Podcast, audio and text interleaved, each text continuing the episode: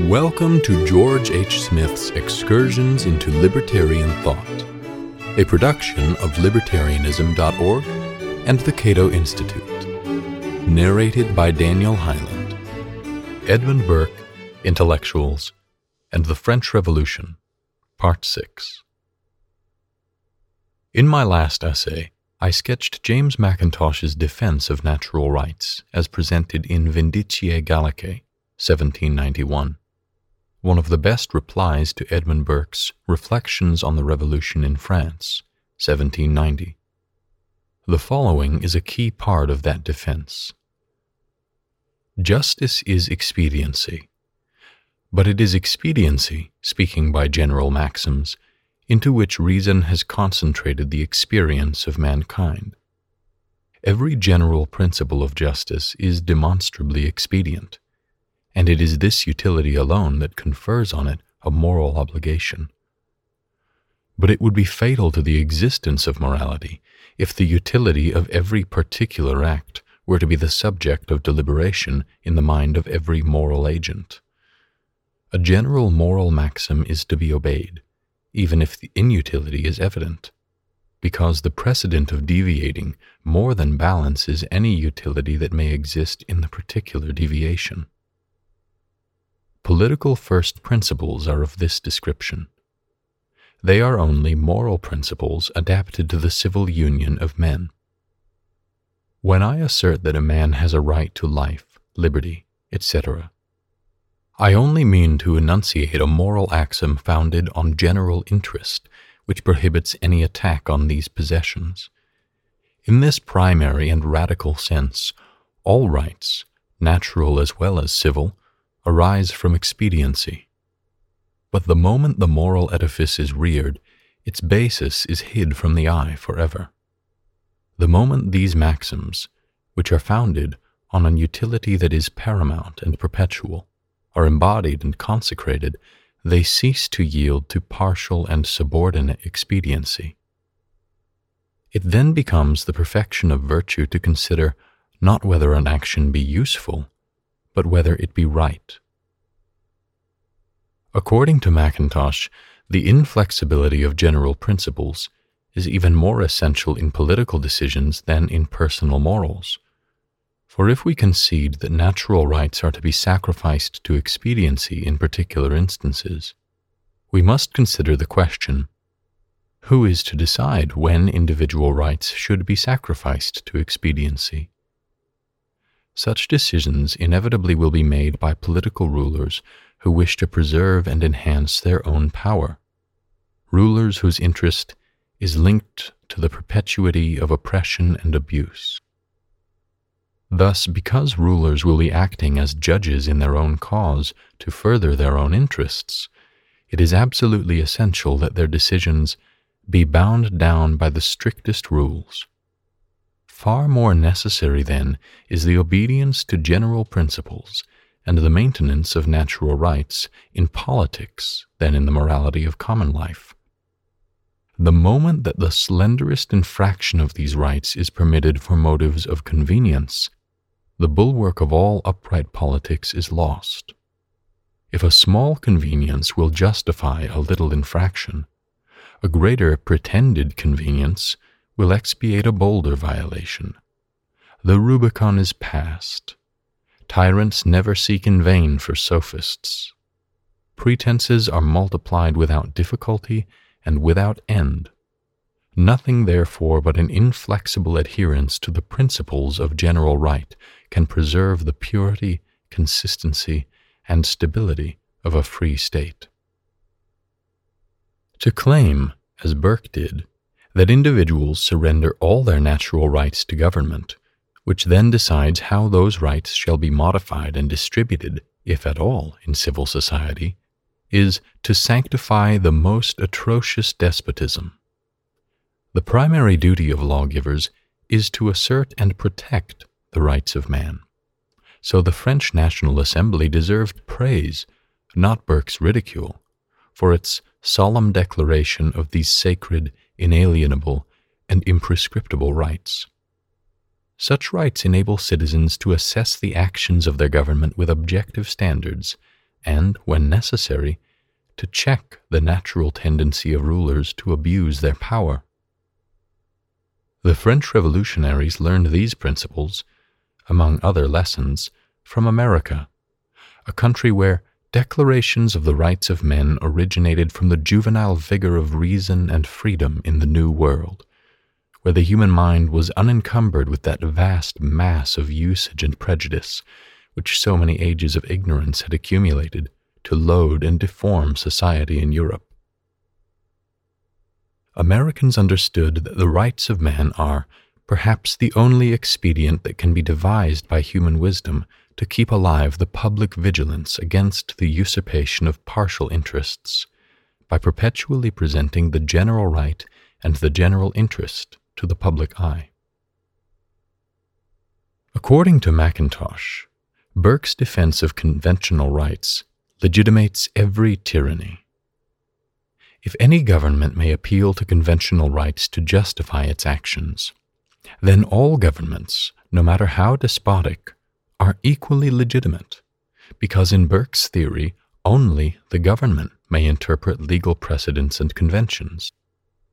Even if we insist, as Burke did, that a government should abide by its own constitution, i.e., its fundamental system of laws, precedents, and prescriptive rights, the nature of that constitution is immaterial in Burke's scheme.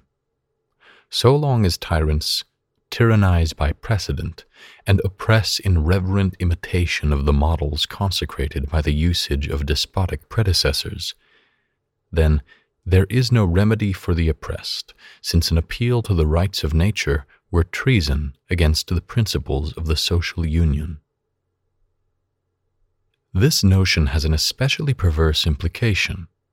For consider, if an enlightened monarch were to ascend the throne of an absolute despotic government, and if that king were to jettison the traditional legal precedents and conventions of his nation in a sincere effort to protect the natural rights and freedoms of his subjects, then he would be acting illegitimately by Burke's standard. So only then, as that freedom loving monarch tried to diminish oppression by contravening legal precedents, could we condemn him. Burke had an answer of sorts to this kind of objection, but it does not appear in Reflections on the Revolution in France. In typical Burkean fashion, it was presented in vague terms, long on rhetoric and short on argument. Mackintosh alleges that Burke's theory is inconsistent with the legal system of a free country. If individuals have surrendered all their rights to government, then laws should stipulate which rights a given government grants to people, not which rights it deems necessary to deny. Yet this is not what we find in the legal system of free nations, in which the criminal code consists of prohibitions, and whatever is not prohibited by the law, men everywhere conceive themselves entitled to do with impunity. In thus assuming that people should be free to act, except in cases of specific legal prohibitions. These legal codes implicitly presuppose a natural right to freedom, even when that right is not explicitly acknowledged or completely respected, by assuming that people should be free to act whenever the law is silent. Hence, the rights claimed by magistrates and public officers, not the rights of individuals, are truly creatures of society. We see this in the fact that rulers are guided not by what the law does not prohibit, but by what it authorizes or enjoins. Rulers in free countries may exercise only those powers that are expressly authorized by law, whereas private citizens may take any actions that are not expressly prohibited by law. This asymmetry, Mackintosh claims, is a practical illustration of the primacy of natural rights in a free society, in contrast to the secondary, conventional rights of rulers.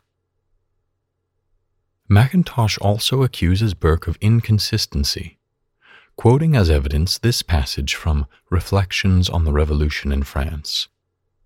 Whatever each man can do without trespassing on others, he has a right to do for himself and he has a right to a fair portion of all that society, with all its combinations of skill and force, can do for him. Is this Burkean right universal? Mackintosh asks. If it is, then it cannot be conventional. For conventions must be as various as forms of government, and there are many of them which do not recognize this right, nor place man in this condition of just equality. Consider the institution of slavery, which Burke vehemently opposed. Those many governments that traditionally tolerated slavery did not recognize the Burkean right of equal treatment under the law. For a slave is neither entitled to the fruits of his own industry, nor to any portion of what the combined force and skill of society produce. But if, in contrast, the Burkean right is not universal, then it must be conventional. That is to say, the equal right of every person to the fruits of his own industry is effectively no right at all, and it can only be called a privilege accorded by some governments and withheld by others. Thus did Mackintosh challenge Burke to justify his opposition to slavery. Does the justice or injustice of slavery vary according to the precedents and conventions of a given legal system? Is slavery rendered just when legal conventions based on prescriptive rights proclaim it to be so? Mackintosh didn't believe that Burke would accept this reasoning, and he was probably right. Instead, the remnant of those metaphysic rights which Mr. Burke holds in such abhorrence were appealed to by Burke himself in matters that he regarded as vitally important. Only, in other words, when natural rights led to conclusions that Burke personally opposed, did he reject them as pernicious nonsense. Although Mackintosh had other worthwhile things to say about natural rights and Burke's opposition to them, I shall rest content with my summary, while urging readers to consult Vindiciae Gallicae for themselves. Burke's most ardent defenders will probably claim that Mackintosh was unfair to Burke, and that I have not sufficiently explained the subtleties of Burke's approach so that readers can fully appreciate his brilliance. Be that as it may, I agree with the common criticism that Burke frequently substituted rhetoric for reasoning. Indeed, he expressly wrote reflections as an emotional appeal to his fellow Brits, who might otherwise succumb to the dangerous principles of natural rights and use them to justify radical changes in the British government. No critic appreciated the purpose and target audience of reflections better than Thomas Paine. Thus, having concluded this series, my next essay will be the first in a new series on Thomas Paine versus Edmund Burke. Thank you for listening to Excursions. To learn more about libertarian philosophy and history, visit www.libertarianism.org.